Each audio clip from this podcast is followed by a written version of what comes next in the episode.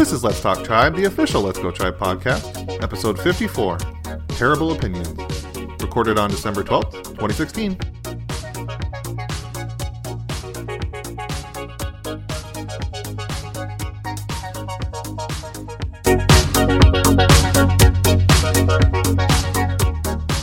Hello and welcome to Let's Talk Tribe, the official Let's Go Tribe podcast.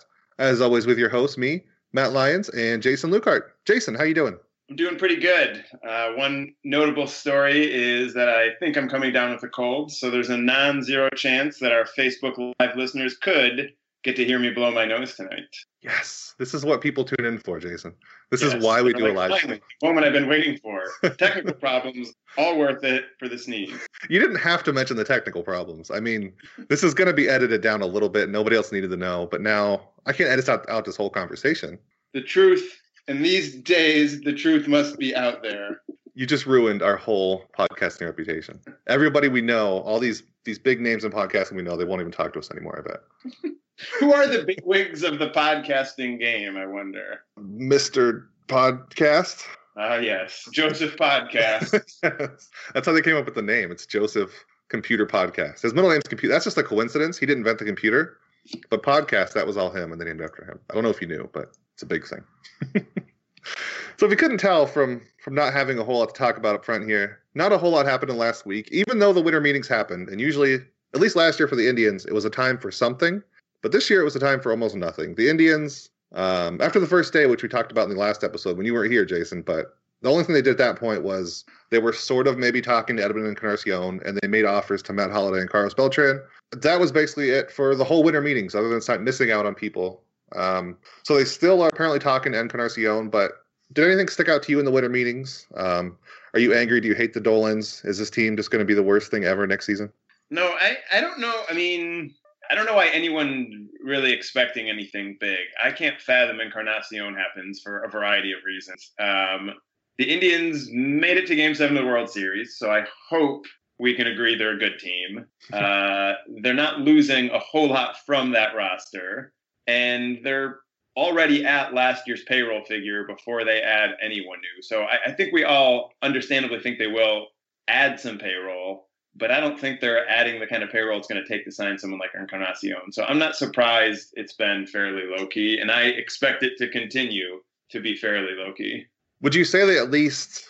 I'm going to go with the strong wording here just to make it a conversation. Do they have to sign a first baseman DH, even if it's just like Adam Lind or somebody like that?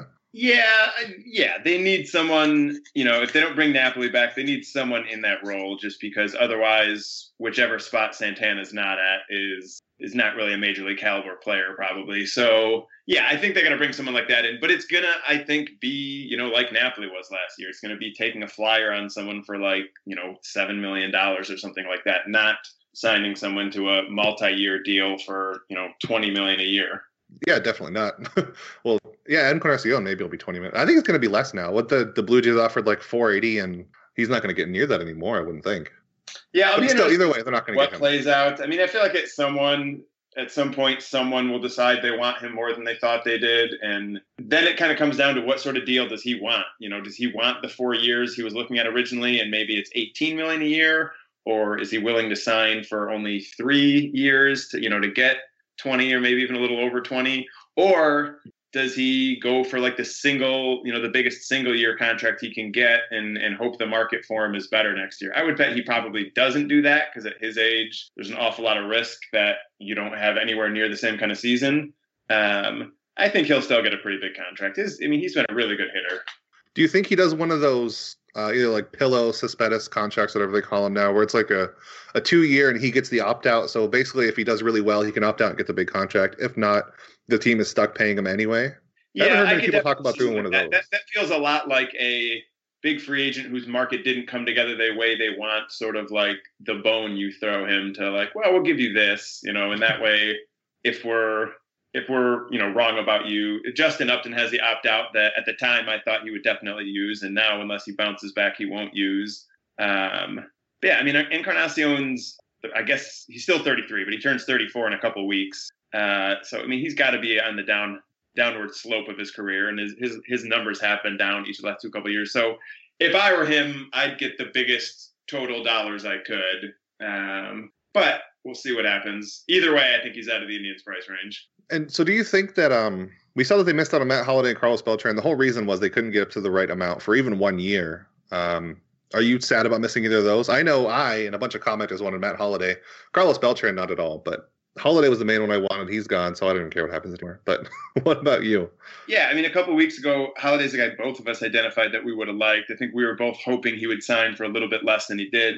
But the fact that the Indians weren't apparently really in on him, I think just sort of supports my argument that they're not going to sign anyone for much more than Napoli got this year. I, I think in some ways people don't understand that the payroll boost you know goes to having brought in Andrew Miller. So in some ways they made their big acquisition during last season instead of the offseason and obviously it's already paid off.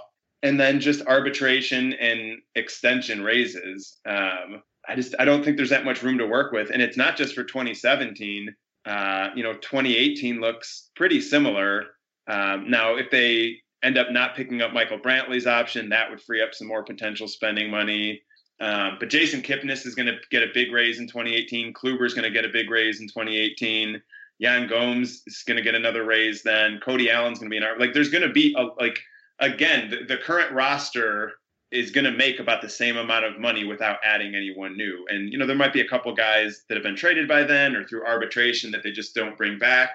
Um, but I don't think we're looking at a lot of money to spend for either the next couple seasons. Yeah, I wrote about that a couple weeks ago. That it's they have a young core team, but that core gets expensive quick. And in a couple years, I think it's even like this year, next year. I should remember by now, but I already forgot. But if they do it, um, if they pick up all the options and go through arbitration through estimates, everybody they already have a con- or a payroll over 100 million. So yep. it's not like they're one of the teams in like the 70, 80 million range anymore. They're spending money, it's just not all on one big free agent. If they have a core that they're bringing up together, and that gets expensive after a while. Yeah, which exactly. isn't as splashy, but it's better in the long run, I think. Yeah, well, because you're talking about a team that just won the division and was a win away from winning the World Series. So, like, it's one thing to feel like, oh man, we don't have the money to bring anyone new, so this roster is just we're stuck with them. We're not stuck with this roster. We're we're lucky to get to cheer for this roster. um, but yeah, I don't think there's going to be anyone uh, super super exciting added to the mix. You're just going to have to be excited with the team we already have and hope that Michael Brantley comes back at, you know, something like his 2014, 2015 self. That would be the big addition they could make is just having him back. And that remains to be seen, but they're not going to sign anyone with as much potential as Brantley has to boost the team. So the other thing I was going to kind of mention, which we we basically already addressed, is the fact that they don't want to go more than one year with anybody. Like according to Ken Rosenthal, they could have had Mike Napoli already if they wanted to do even just two years, but they're steadfast. I don't know if that's just on Napoli because there, there's a bunch of reasons why you probably don't want to go more than one year on Napoli. Um, but if, if it's just anybody, do you like the idea that they don't want to go more than one year on big free agents? Yeah, I, I mean, I think it's just like to the limited extent that they still can, keeping some semblance of flexibility. You know, I mean, if if they were to sign, let's say they did sign Encarnacion, let's say they found the money and decided, you know, to, to sign him to like a four-year, eighteen million dollar a year deal. Um, I mean, you're stuck at that point. So, I mean, at this point, there's a little wiggle room. You know, they'll bring someone in, like we said, first base DH. Um, you bring Encarnacion in, and there's not really any wiggle room for next year or 2018 or probably 2019 without trading away a pretty substantial player who you probably don't want to be trading away. Uh, I think it's just kind of a reminder of the reality of the Indians' finances. And, you know, revenue should be up next year. Season tickets will definitely be up. Um, Just enough to cover the players much. they have. right. So, and you know, they're going to want to sign Lindor to an extension at some point. You know, I'm sure they have a certain amount of money earmarked for that. Um, yeah, I think just going more than one year on a one sort of locks you into, well, we're not going to be able to do anything next off season then. Um, so I think unless they felt like they were just getting an incredible bargain, I'm not, you know, I, I think no they're they're reasonable. Yeah, it's it's reasonable not to go multi-year on anyone right now. Right. And as Brian mentioned in the comments, in 2018 is when the Indians are going to get some more money. They don't have to pay Chris Johnson anymore, which remember that guy? He's not here anymore. The Indians still have to pay him a bunch of money. Uh, Carlos Santana's gone. Uh, he said maybe. I'm almost positive he's after 2018. You should know, right? Yeah, no, he's he gone after 2018. Yeah. So after that, they're going to have a little bit more money opened Kipnis up. was making like seven million this year. Kipnis right. is making like 14 million in 2018. Andrew Miller's on the books for nine million again. Kluber's up to like 11 million that year. Carrasco's up to like 8 million that year. Gomes is up to like 6 million that year. Cody going to be going through arbitration for the third time, and if he has another good season, he's going to cost like eight or ten million that year. Um, they're going to be at hundred million dollars that year without anyone who's not already under team control, unless they trade away someone with a pretty decent contract. Right. So just picture like four years of Encarnacion at 20 million. So what do they do after 2018? They're stuck with him, and they still have to get another first baseman DH unless like Bobby Bradley is suddenly ready. But they just be kind of screwed at that point without anybody. I don't think so. I'm definitely okay with short-term deals for whatever they get. It's probably going to be a first baseman at some point. Uh, I, I hope it's not Chris Carter. It, it's probably going to be Chris Carter or Napoli coming back, I guess. Uh, but he really doesn't want a one-year deal. So if they do it, it, that's basically a hometown discount. I hate that phrase, but that's what it is. It goes back for a one year, one year deal because he really wants three. He could have settled for two. So, but I'm okay with just one. Me too. So Indians did basically nothing, which I mean, we're only a site that write about the Indians, and the, the winter meetings are kind of the, the biggest time of the year there, Indians. You're killing us. But other teams did do things, which you actually wrote about, uh, because the White Sox, they are in full blown rebuild. We kind of thought they would coming into the winter meetings. Uh, with Chris Sale having still, what was it, two year more years, two more years of control. He's under control through 2019. They have Adam Eaton, who was, I think he's like five years. He was really good last season. They still have a couple more they haven't traded, but just those two alone, they completely remade their team. Uh, but for this year, without looking too far ahead, in 2017, it helps out the Indians a ton. They're not going to be competitive. I mean, they weren't last year that much, even with Chris Sale. Um, but yeah, so what do you think of the White Sox? They completely rebuilt their team. They have they got their top four prospects in those two trades. For Chris Sale, they got uh, what was it, Moncada and Kopech, uh, and then for Eaton, they got Lucas Giolito and Reynaldo Lopez, which seemed like a ton. It still seems like a ton. I guess we won't know for a couple years for sure, but just skimming what those players are, that was a lot for Adam Eaton. I think the Chris Sale deal was pretty even. Um, but either way, they got the number one overall prospect according to MLB.com in Moncada, and they got the number three prospect in Giolito. So right now it's good for the Indians, but in like two or three years, it's going to be really bad. so what do you think overall? Should the Indians be worried well, I mean, about the think, team in the yeah, future? From the White Sox perspective, this is exactly what they probably should have done at any point in the last three years. Uh, the White Sox have perennially contended, but like with a question mark, really contended. I mean, they've avoided being really bad for the most part. I mean, I've been aware of baseball for a little over 30 years, uh, and they've had very few terrible seasons, but they've also had very few great seasons. And I think they were overdue for just accepting a couple terrible seasons to hopefully have some great ones. And right now, they've done a, a, the heavy lifting in, in what should be a total overhaul. And they've turned their farm system from probably one of the three or four worst to one of the three or four best and they still have a couple of players they could end up trading away to bring even more future talent. So yeah, come like 2019, uh, the White Sox might be the real deal. Um, but yeah, that's one fewer team to worry about in 2017 and 2018. I will say I'm on board with the Chris Sale trade not really having been good for the Indians. So just because I don't think even with Chris Sale, the White Sox were going to be a threat next year and now the Red Sox just got that much tougher to beat in a postseason series. So, um, you know, a postseason series is short. The Indians just beat the Red Sox. I'm not saying they can't beat the Red Sox with Chris Sale, uh, but you're sort of trading one sort of problem for just a different sort of problem the next couple of years. It would have been much much nicer if Sale got traded to I don't know, like the Nationals or something like that.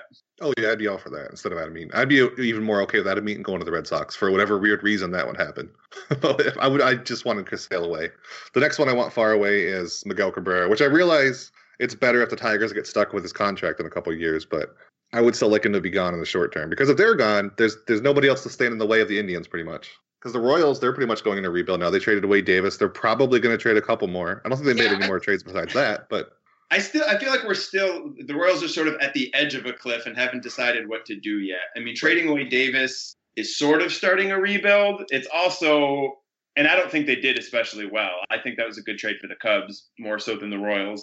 But I think the Royals can tell themselves like, you know, he's a relief pitcher who was injured part of last year. He doesn't dramatically change our outlook for next year. So I think they could convince themselves they're still contending next year. Now they're going to lose like a bazillion guys to free agency after next year probably. So they should either try to add someone right now or they sh- they should do what the White Sox did and just commit to a rebuild. But I don't think they've done more than dip a toe into the we might be rebuilding pond right now.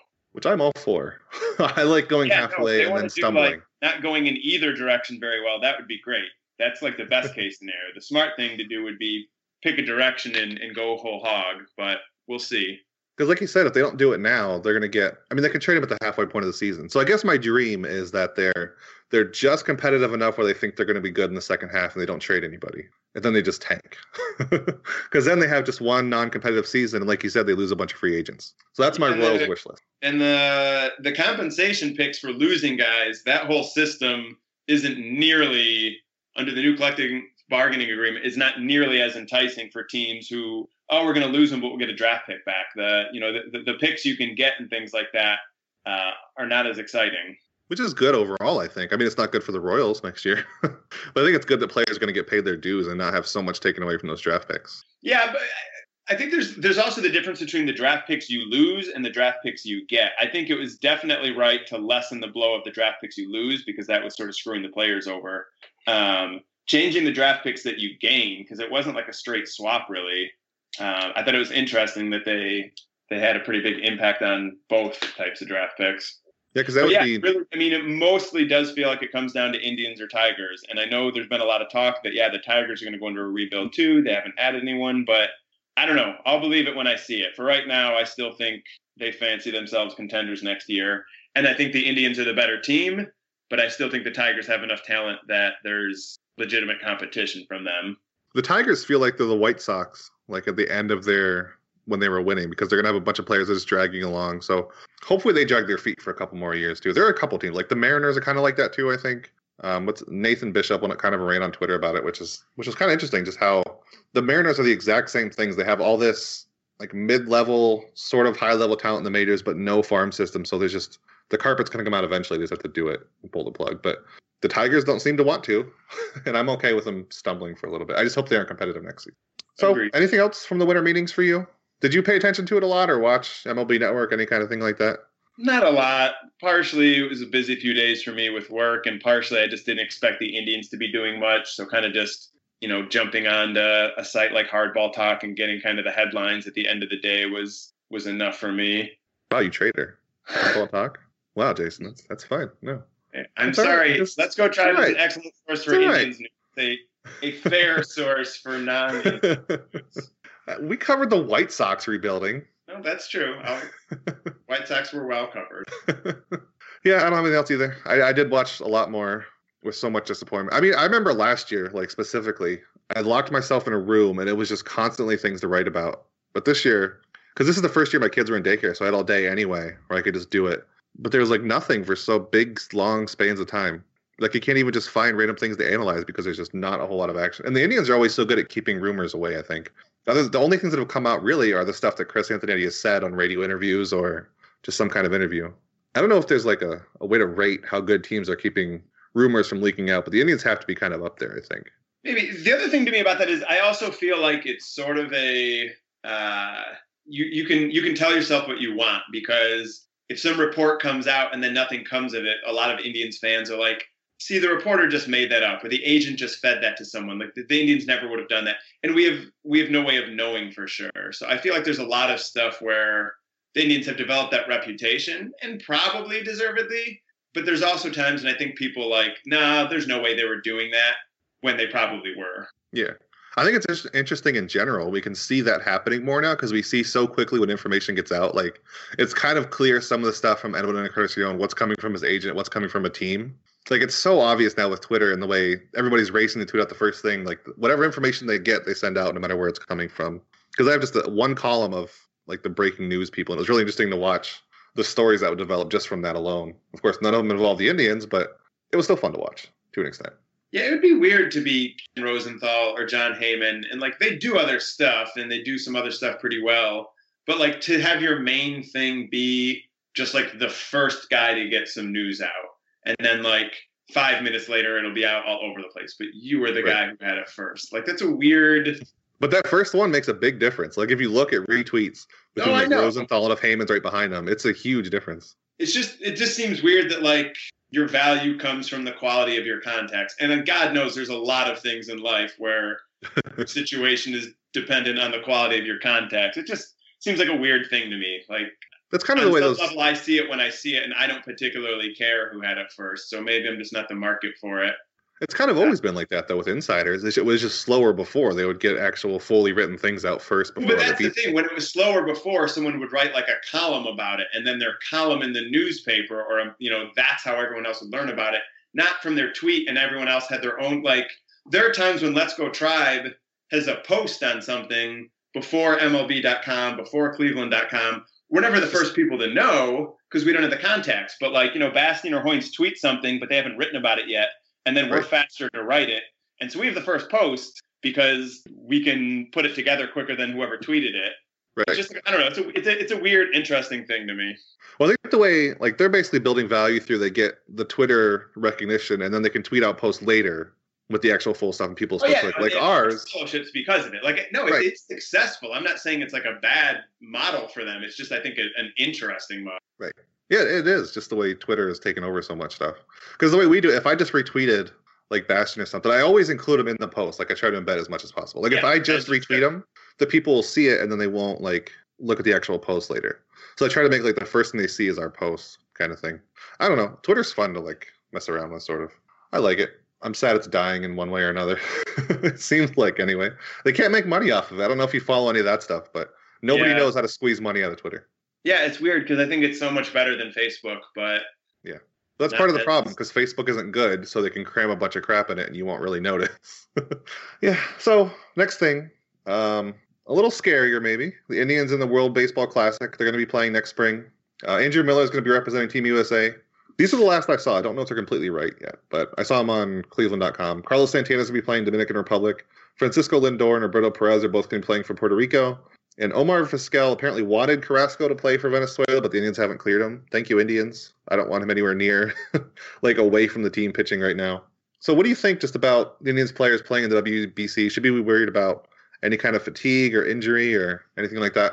Um, I don't want Miller pitching it, partially because he threw a bazillion innings last year, and half of those bazillion in the last four weeks of the season. Um, and because a pitcher throwing at full effort, you know, earlier than they normally would be is at least a little concerning anyway. So I would like to have the Indians pitchers not involved. Uh, I have zero concern about any of the position players playing and would love to watch those guys in it. So I'd be happy to have Lindor and Santana, especially those two uh, but all the other guys too. Um, I have, it, I don't. To me, they're not any greater risk of injury playing in those games than they are playing in spring training games. I'm personally looking forward to Roberto Perez, all his Venezuelan or Puerto Rican home runs that he hits and helping that team win. I might root for them over USA because Roberto Perez. He's probably not even going to start. I don't know who else is the Puerto Rico catcher, but he'll be rocking that bench. Let me tell you, Jason. And then the second the, the first string guy gets injured, he's going to be in there. He's going to be walking a lot, not hitting a whole lot, but it's going to be exciting. That is what people at the World Baseball Classic come for: are the bases on. the walks and the pitch framing. That's all they want. That's it.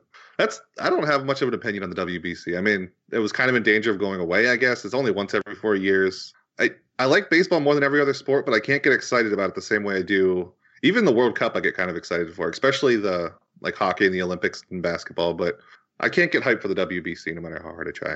yeah, see, I can't get hyped for the Olympics anymore. I think I watched maybe Really? like three minutes of the Olympics this summer. I, the, the Olympics for me have become like like a spoof of themselves almost. um, so I'd much rather have the World Baseball Classic than the Olympics. And I've heard a lot of people say like, "Oh, just bring the Olympics back and let the major leaguers play." You know, they can just stop the season. Like, the, no, No. MLB is not going to stop their season for two and a half weeks so guys can go play the Olympics, nor should they.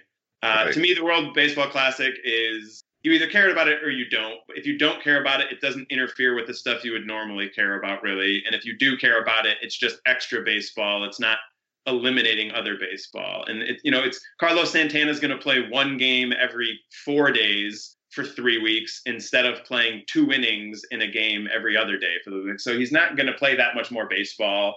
Um, yeah, I I'm fine with people who don't care about it at all. I don't. I mean, who am I to care if you don't care? But I enjoy it. I hope it doesn't go away. Uh, I just don't want to see Andrew Miller pitching in it. He could bat. They want to use Andrew Miller as a pinch hitter. Do you really want that though? Do you remember Steven Wright diving back into the base? If that happens, that is all on you. I didn't say I wanted him running the base. Oh, bat. okay, just swinging. If he Yeah. swings and like pops a shoulder, that's all on you. I'm blaming you. That's fine. I will take the 100%. blame if Andrew Miller hurts himself batting. He hurts himself base running. That's someone else. So if we're going by the Lukehart curse here, he's going to hit like a grand slam and be perfect and be awesome, right? And not get injured at all because of the, the opposite. Effect got Jeff Fisher fired today for you NFL. it did. Just because baseball's on off season doesn't mean people are going to thank the Lukehart effect for that. There's no You're off season for the Lukehart fans. You're welcome. so yeah, I was going to say something about BBC, but I don't know. Oh, I was just happy Carrasco's not pitching. Thank you, Indians, for not clearing him, even if he's like remotely close. And the other thing is, I don't think people realize that it replaces spring training. It's not like they're going to do it and then go to spring training or go to spring training and then do it.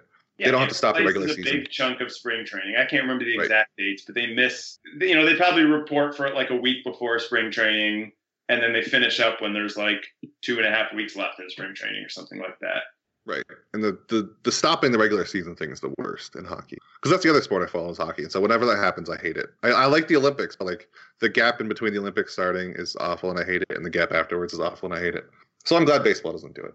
Well, and, it's, and I don't know what hockey does because I hockey is another sport I don't follow. Do they shorten the regular season every four years, or do they just it just ends later than usual? I don't actually know. I think Because um, for baseball, I hate both options. I don't want them Oh. Yes, just like cutting 20 games out of the season. And I also don't want them like delaying the World Series until, you know, November 20th or something like that and watching game seven on Thanksgiving or something.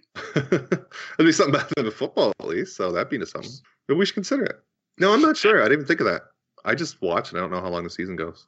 It goes Yeah, forever. and the playoffs go forever too. And the playoffs They do. matter so much more than the regular season because like 90% of the NHL team the NHL should just go to like a 32 team playoff with like best of 15 series that takes 8 months because There you go. people enjoy that more. Yeah, I'm, I'm really glad that baseball has a limited number. I like it. I hate like hockey and basketball, the huge numbers. I think baseball's got it pretty good. Football is getting a little excessive, but it's still okay. So back to baseball, the one sport we actually happen to talk about here. Um, and the Indians specifically, believe it or not. How bad do they really need a left-handed reliever? That's the only other rumor we've heard is that they they're going out to try to get one. Um, last year they only had Andrew Miller. Miller's only real lefty, then Kyle Crockett, Tim Cooney, Edwin Escobar, which they also had Ryan Merritt towards the end, but they didn't use them a whole lot in the regular season.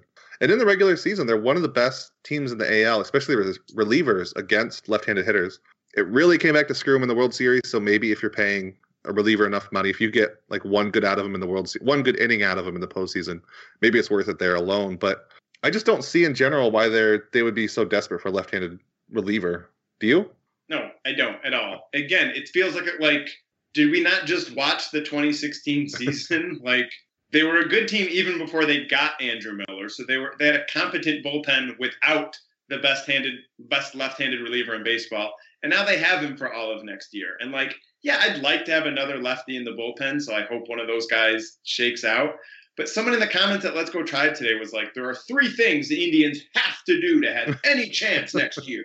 And one of them was they have to sign another good lefty reliever. And one of them was they have to sign Edwin Encarnacion. It's like, they just got the game seven of the World Series without either of those things. What on earth are you talking about? so They have to, Jason. my short answer, no, they do not need to sign another lefty. Thank you for confirming I'm not crazy. Like I've I haven't seen anybody else who's thought they don't really need one. I don't get the big rush for it. I, I think it's just literally they don't have one, so people think they need one. Besides Miller, but they were really good against left-handed pitchers. I even tried to in the post that I did um, about them searching for one. I tried to give like make it a little even. Maybe it's because having Andrew Miller and Dan Otero be really good against lefties tilted the scales, but even that is barely. They were just real. Every pitcher was really good against left-handed batters. Maybe it won't stick around next season. I don't know. Tim Cooney's not going to be the answer anyway. Neither is Hoby Milner. I don't know. They're, I'm sure they're going to do like they did last season and grab a bunch like- of relief. I would like to have a real contributor on the team named Hoby, so I would like him to work out. But yeah, I'm not super confident. I'm kind of disappointed his name isn't Holby, H O L B Y, because that's the way MLB had it. That was their fault that I mistyped that. I was looking directly on MLB.com, and it's such a cooler name because it's like you're saying Shelby Miller and you sneeze in the middle of it. So it doesn't work anymore though. The other reason I would like him is he's listed at MLB.com as 6'2 and 165 pounds. It would be exciting for the Indians to have a player on the roster who is the exact height and weight that I am. So he's got that going for him, too. Are you gonna buy his jersey just because of that if he gets there? I'm gonna buy his jersey, but in, instead of his number and name on the back, it's going to have his height and weight on the back. And then if I'm in an accident, paramedics will read the back of my shirt and go, it checks out. This is his shirt. This is Holby Milner We got to get him back to Cleveland. They'll know just by looking at that. I'll just be waltzing into the stadium. Well, you did already do that oh, once, and you stole a base. And Or let's be fair. You you did just walk into Progressive Field and steal a base and pretend you won a radio thing from it. Yeah. That was just It a big worked. long con. everyone believed me. That's why they didn't let you go out there. That one lady was just so confused, and she just gave you a base out of pity. What did you do with that, by the way? We're in the off season. Who cares? What did you do with the base that you got? It's uh, it is currently sitting on the floor of my office slash room that has all my junk that my wife doesn't want up anywhere else in the house. That is a disgrace. It's tough. I mean, like other than actually digging a hole and putting it in the yard, which I could do, uh, it's too big to really put on a shelf. Like the the metal peg on the bottom of it that goes into the ground is pretty deep. Like on a regular bookshelf, it doesn't really fit. It's too deep. I still think everyone should boo you. Well, you just have it on the floor. but there's a lot of reasons everyone should boo me. So that's not that's not something strictly related to where the base is. And I like how you immediately threw your wife under the bus. It's in the room that she won't let me put things up. No, oh, I'm throwing my. I mean, I like the room. It's it's like it's like I still have my bedroom from when I was a kid. It's like, oh, there are my Star Wars figures, and you know, there's. I don't even. Re- I should know what's in there better than I do. I, this is how little spend time I spend in the room. Because if I go in that room, it's to be by myself. Because Lord knows she's not coming in there with me. Is that going to be the baby's room or is it a different one? No, it's going to be a different room. Okay. Good. Uh, yeah. Oh, you know what you should do? You should hang it as like one of those. What are those called? The things that sit above the bed and spin. A mobile. There you go. Put it up Yeah, there. it's heavy. I'm, I'm pretty sure I could like kill the baby if it fell on the baby. So I don't think my wife will go for that either. I think I'd have a better chance of saying like I'm going right out to the middle of our front yard and digging a hole and putting it in the front lawn. She would hate that, but she would go for that before it was hanging above our sleeping baby. That'd still be cool to dig in the front yard. So another very important story from last week. It actually happened a couple weeks ago, but I didn't want to bring it up until you were on. Jose Ramirez unblocked us on Twitter. I don't know why. He just sent us a thumbs up one day. I don't. there was no context. It was just at let's go try thumbs up. I was so happy. I would say we should ask what it was all about in the first place, but I'm worried that like he would forget.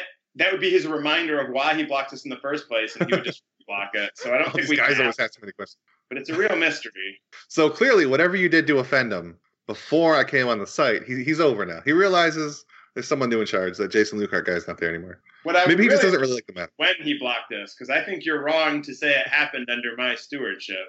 I would like to know, like, if we could trace back if there's a certain article.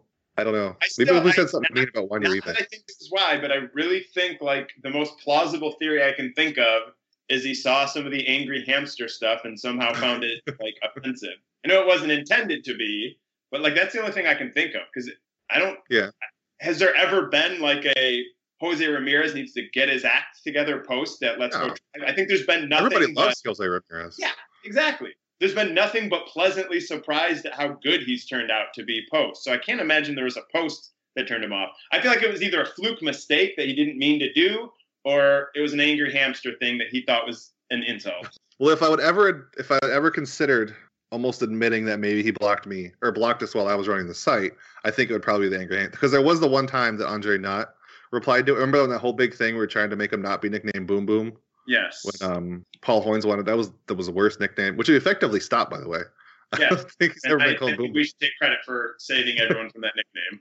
but I think he might have saw it then and he he thought it was like an insult or something. But it's not an insult, Jose. I know you listen to the podcast now. It's clear, like in in the locker room, it just blares. I know, but it wasn't an insult, Jose. Everybody loves you, and you're an angry hamster, and it's great.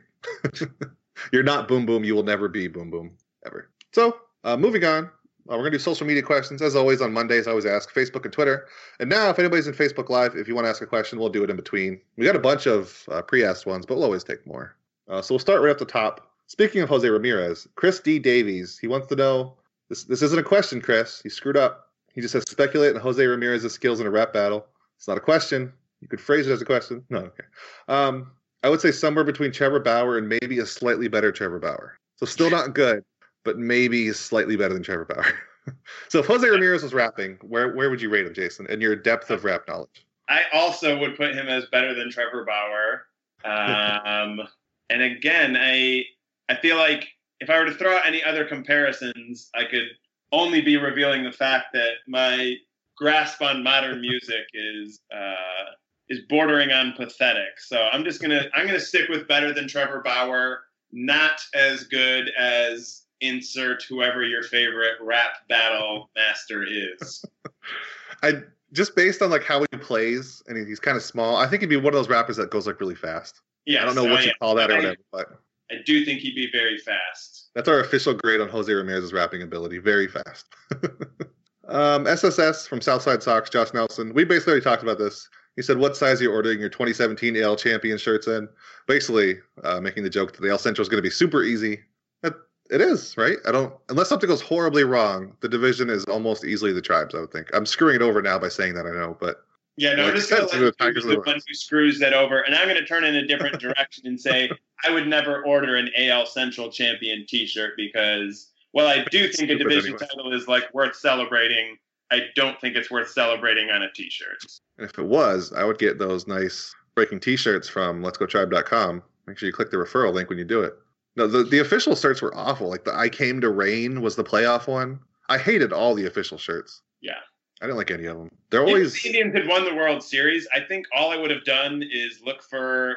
I don't even know if they still do. I, I don't know if they still do them for baseball, but they used to do, and I know they did it for the Cavs because I had told Phil to get one, and he sent me a picture of it. It was just the shirt that's the whole roster in like caricature drawings. That would Oh, really nice. be the only T-shirt I want. I don't want like a shirt that just says Cleveland. Indians. I don't know. I, I would feel silly wearing it like by May. Like once next season is going on, if the Indians aren't in first place, it's like that was last year, loser. So the only. I- I'm, I will wear my world champions on the inside if and when it happens, more than the outside. the depressing part was not to just keep pumping the BreakingT stuff, but we had a shirt. We had two shirts that were designed. The one that was really cool. It said like home, but the O was the commissioner's trophy, and it was over a picture of Ohio. That was neat.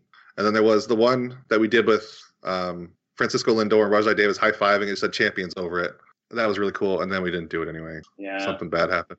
The worst part is I wrote that post ahead of time, and my wording in the first sentence was like, "The Indians did it, and we made this post and managed not to even screw up the whole thing." But then we kind of did. So maybe it was my fault. Game seven is totally my fault. You're you're admitting an awful lot tonight. You might want to think about what you're telling people here. and Mark Shuffleton in the comments, he's he's thanking us for also hating the official shirts. So we're not alone. Everybody hates those things. They're all ugly. Like even all the official ones on the store. Just I, I do like that Cleveland has a lot of local shirt. I think they're probably one of like biggest cities just for making shirts, right? Like they have Yeah, GB artwork. They have a couple others. Cleveland. There's multiple companies that do a good job at those things. So Cleveland sports fans have better options than I think most fan bases do. Yep. And that's even like considering the fact that a high percentage of these shirts represent the Cleveland Browns, a team that no one should ever wear a shirt of. So it's especially impressive given that they really only have two proper teams. Yeah, only two proper. Yeah, if the word proper in there. Yeah, they only have, no, they have the Lake Erie Monsters. That counts. I'm But not going to get into That's literally it. I'm really just cracking on the Browns here. I'm, I'm not here to debate the merits of other leagues. I, just let me make fun of the Browns, damn it. so I'm trying to Google it now. Um, Luke Randall in the comments. He wants to know. He says he's too lazy to Google it and he has no idea what his contract looks like. But let's talk about a scenario where the tribe gets Paul Goldschmidt. First of all, Luke, that's not a question. How dare you?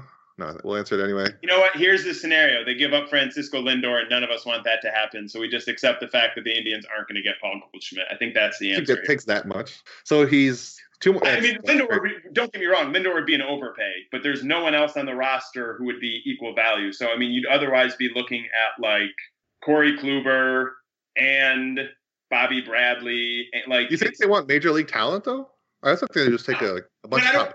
The Indians could offer their entire farm system, and right now they don't have a marquee prospect big enough for their minor leaguers to bring Paul Goldschmidt. There's there's that there's just not a viable trade to happen there. They don't have a good enough farm system, which isn't to say they have a bad farm system, but I don't think. I mean, I suppose if they actually offered like their six best prospects, it would add up to enough. But the Indians aren't going to do that, so there's no plausible scenario where they get Paul Goldschmidt. Yeah, pretty much. I'm trying to think. Yeah, I mean, you could like start with the Bobby Bradley thing just to replace him, but even then, it would add so much you had to put in. Because even think like Zimmer, Bradley, Aiken, and Mejia. I don't even know if that would get him because he's basically the batting equivalent of Paul or um, Chris Sale, right? He's two more years. He's Yeah, I really mean- good. He doesn't have the name recognition of Sale, but who cares? He doesn't cut up jerseys, but yeah, it would be an insane amount. That's probably why they haven't traded him. I'm sure they would like to to get a bunch, but they probably can't. And they're locked into Zack Greinke, so they're that's a franchise that's screwed for a while. I think. I wish Yeah, Dave well, Stewart was, was That'll there. happen Maybe with they can trade. incredibly incompetent ownership and management. so they've made their made their bed and now they get to lie in it. But Tony La Russa won a championship, so he's good, Jason. I heard that so much on talk radio. Touche. Okay, let's see. What's our next one? Um, so real quick, it's basically the same thing we've already talked about. But Mike Ferns on Facebook wants to know: With the AL being so easy, will the Tribe win 100 games? I'm saying no. I still don't think they win 100 games. No. I mean, 100, like the Cubs won 100, what, 103 games, I think, this year uh, in an easier league than the Indians are in. Uh, the Indians are good. They're not as good as the Cubs were in terms of regular season, 162 game season. Um, they're not going to win 100 games, but they should win the division, and then we shouldn't worry too much about how many games they win. And Luke in the in the comments said, "So you're saying there's a chance for Kamalton? Yes, tiny, tiny little chance." I appreciate Luke being a good sport about it. I, I didn't want to sound like I was being too harsh on his scenario. So, Luke, I appreciate your your response. Uh, I love Paul Goldschmidt, which is why I know there's no chance the Indians are going to be able to trade for him. So the next one's kind of interesting. It's a different question. At Lena, or it's either Lens EA Man or Len Seaman. Either one. Go with whatever you want in your imagination. He says tie game, bottom of the ninth, one out, runners on first and third, 3-0 count, number three hitter at the plate. Do you take, swing away, or suicide squeeze? Right, wait. Which one? Tie game, bottom of the ninth. So one run wins it. There's only Right. one out. Runners on first and third. 3-0 Uh, count. I don't. I don't suicide squeeze in that situation. Uh, I also don't need my three oh my my number three hitter taking. So he's definitely got the green light to swing away from me. I would take at least on the oh. 3-0. The wouldn't take on the loaded, 3-0? But for me, a 3-0 count with a good hitter up and a runner already on third base, I, I, I, I trust that hitter if he likes the pitch to deep fly ball. Uh, and there's a lot of things that get that run in. With the bases loaded, where a walk could end it. Uh, but in that situation, the walk just sets up bases loaded. It doesn't improve your situation. It just sets up force outs that didn't exist before. Uh, so I let my number three hitter swing. Yeah, I, my cop out answer is take unless you have like something right down the middle of the plate. But if we had to pick one or the other, I say take. But I, I like your point about just creating more outs or creating more scenarios for outs. So it kind of almost hurts you to get the take the walk. I don't know. I like that one. Just a way to think. And no way would I suicide squeeze. I don't know. When would you suicide squeeze? Uh, like my number eight hitter, and I don't have a good pinch hitter or anything like that. Maybe I would, maybe I would try something like that. So maybe what was the? Um, I blocked it out completely now. When Michael Martinez was up to bat, was anybody on base in Game Seven? Oh God, good question. A question one of us should know the answer to. I want to say yes. but I can't remember the exact situation. I too have sort of like insisted on blocking as much of that night. so I think they were down one either way, right? They lost by one. Yeah. Yeah, yeah. So let's let's say it's one. There's only one out instead of two, and somebody's on third. What about them? Sorry, say again. There's So if, if we're basically the same scenario here, but we'll say they're down by one just to make it the same. So tie game, bottom of the ninth, one out, runners on first and third, and you have Michael Martinez up. I would you suicide squeeze there or just let him do whatever? I would. He's gonna hit no double play if he swings, right? That's gonna. That was a double play ball if there was anybody on base and one out. Yeah, no, it was too slow a grounder. They they couldn't have turned two on that play. Kris Kris Bryant had to charge too heavy. It wasn't going to be a double play ball, and there was someone on first base. So now that I think about it, because Okay. Rajai Davis added to his home run heroics by singling in a run. So Davis was on first That's base when the game ended. Um, yeah, I mean Michael Martinez is much more the situation where I'd consider the squeeze, but I don't I don't think I have the nerve to call for a suicide squeeze in that situation. In a, in a tie game, I actually think it's more defensible because then at least if it doesn't blow up, the game's not over. Like if you're down a run and you blow your rally and lose by a run because of that failed suicide squeeze by Michael Martinez, um, you're going to be getting asked about that for the rest of your life. I don't think I could stand it. Yeah.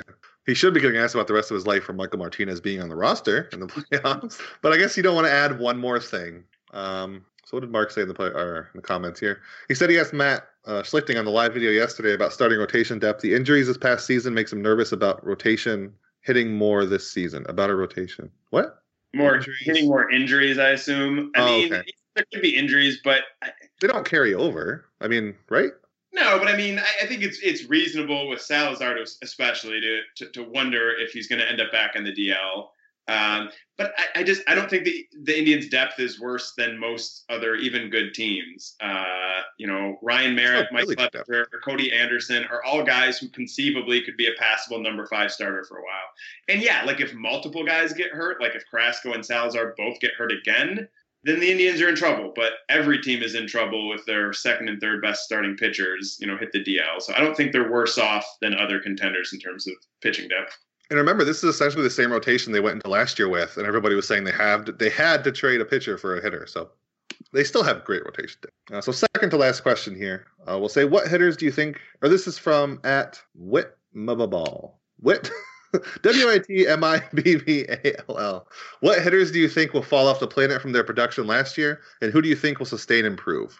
You want to take this one first? do you want me to? Uh, falling off the planet, I don't really think anyone will fall off the planet. I think Jose Ramirez will will fall off the mountaintop anyway. Oh, great! Now he's going to block us again, Jason.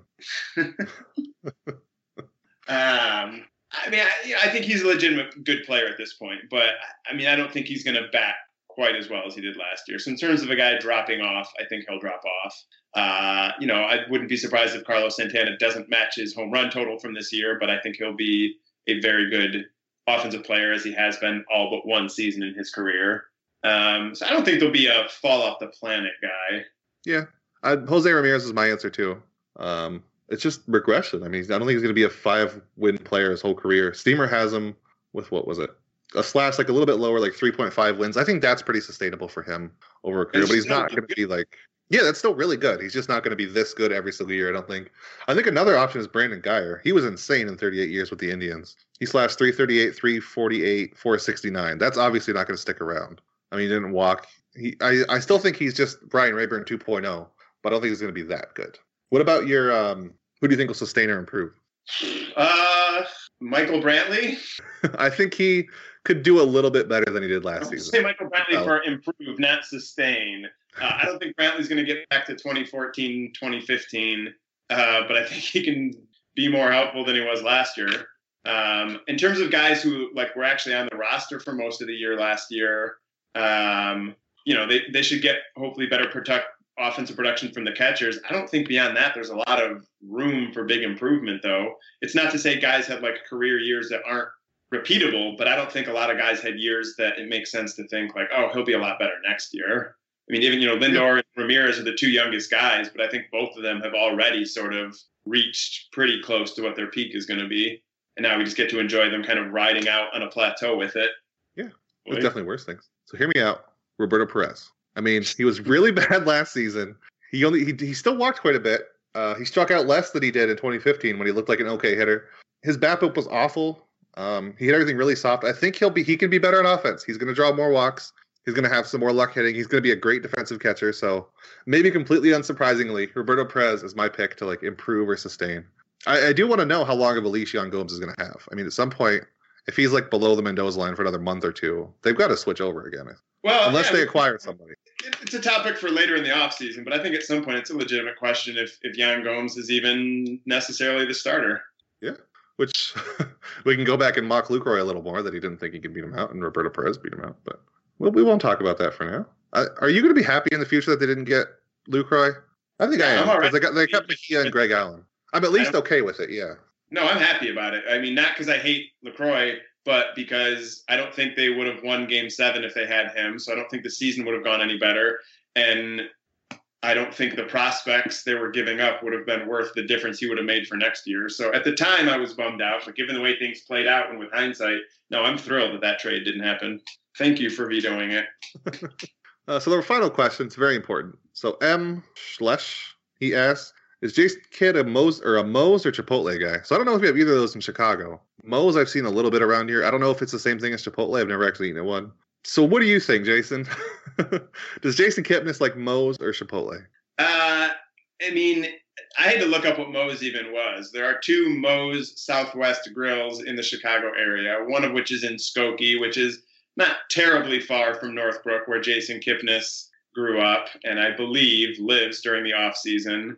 Um, I got to think Jason Kipnis, if he's a real Chicago guy, isn't an either because I got to think he's got like some corner stand that he gets his burritos from, not some sort of chain. So I'm going to say Jason sure, Kipnis sure. is a hip little place you've never even heard of kind of guy. So now you're calling Jason Kipnis a hipster, so now he's going to block us. No, I'm just saying he has his own burrito place that's like more authentic than some place with dozens and dozens of locations around the country. That's fair. I could be wrong though. He's from Northbrook. He might just eat nothing but chain fast food. Take that, Northbrook. I said it. Yeah. T- Take that. uh, Is that a bad area or what? No, it's Oh. no, it's not a bad Oh. area. Well, I mean, like a, an area you don't like. Oh yeah, oh yes, it's an area I Oh, okay, take like. that, Northbrook. Yes, exactly. But I, the only reason I included this question is because I want to ask if you know or anybody else knows where did the hate for Chipotle suddenly come from? I remember like four or five years ago, it was amazing and everybody loved it. It's all they could talk about. And then I finally tried it, and now everybody hates it. yeah, I don't know. I'm, You know, I'm I don't know. I'm not Did this up get too popular? on the explanation. Yeah, I, they, Oh. there was there were a couple Chipotle's that I think had like pretty staggering uh, health inspection violations. So I suspect it's somewhat related to that. Oh, just build up immunity. It'll help you. It's good for you. so that's our show. We answered a bunch of questions, talked about our meetings. We managed to make an hour show out of basically nothing that the Indians did, which isn't bad because the Indians they, they did nothing. They might still do, they're going to do more eventually. This next week is going to be rough. Uh, we're going to do a show next week. You think, right? Yeah, we're trying to I'm think the Christmas schedule. talk about Rogue One for an hour next week. So I think that's the plan. That comes out Friday, right? Yes, but I'm seeing I it I Thursday. force myself to see it. Oh, of course you are. Are you going to dress? up? Uh, I mean, define dress up. Like, I'm not going to be in costume. I'll have like Oh, Star okay. Wars clothing on, but it won't be a costume. Okay. Well, Not- uh, for a second, when you said define dress up, I was like, is he going to say he's going to wear a suit? Is that what's going to happen? I heard it's really good. Opening night, Wow. tails and bow tie. Is it one of those places where you get like a fancy reclining seat and all that? No, I don't like those actually, Really? Why not? because because I'm not in my living room, and neither are you. I don't like, need you like with your feet up and like slung all over the place and laying on top of your girlfriend at the movie theater. Like, just sit in a normal chair and watch the movie. Just the the visual of you like sitting in a suit in a reclining chair, just disgusted at everyone around you is great to me for some reason. Yeah, I really, I really don't like the big fancy seats, and I don't like assigned seating for movies either. Oh, I love both of those because I like sitting Yeah. in the back middle because I'm tall and I always feel like self conscious if I'm blocking people. Do you have a So I'm- hard time getting back row seats at movie theaters where there's not a assigned No, seats? but like like Rogue One and last year we saw The Force Awakens and it was full and we got the back seat. I like not having to worry about it, I guess, because I like my back seats and all those dang kids and their popcorn throwing, which I don't even think happens, but I No, always I think it's, you. You like the back, you like the back. I just don't feel like it's that hard to get. like you don't have to like get there early to get back row seats. So. You would think, but I do anyway, because damn it, I'm getting my back row seats. Because I got to be right in the center. You can't be like slightly off. And I don't know why, but just a warning. Like whenever I see movies in theaters, I like going to the theaters, but I never like the movies as much. So I might not like Rogue One very much when we talk about it. I don't know what it is, but like seeing seeing movies in theaters, I don't like as much as seeing them at home. Especially like The Force Awakens. I didn't love it when I first saw it, and then I watched it at home, and I did. So I'll probably like it. I heard it's really good. so many. We need to end the show. You're you've had so many terrible opinions tonight. I fear that no one's gonna like you anymore. We we need to cut this off before it gets any worse. Jose Ramirez is gonna like me. Damn it, he unblocked me. Us. Trevor Bauer is gonna be like, yeah, Force Awakens sucks. Team Phantom Menace for life. So you're gonna win him over, I guess. Oh, that's true. He likes the prequels, doesn't he? That's gross. Anyway, That's, that's a bad opinion. Or you have bad opinions. and you're a slightly worse rapper than Jose Ramirez. We guessing. Thank you for listening, everybody. We'll see you next week. My body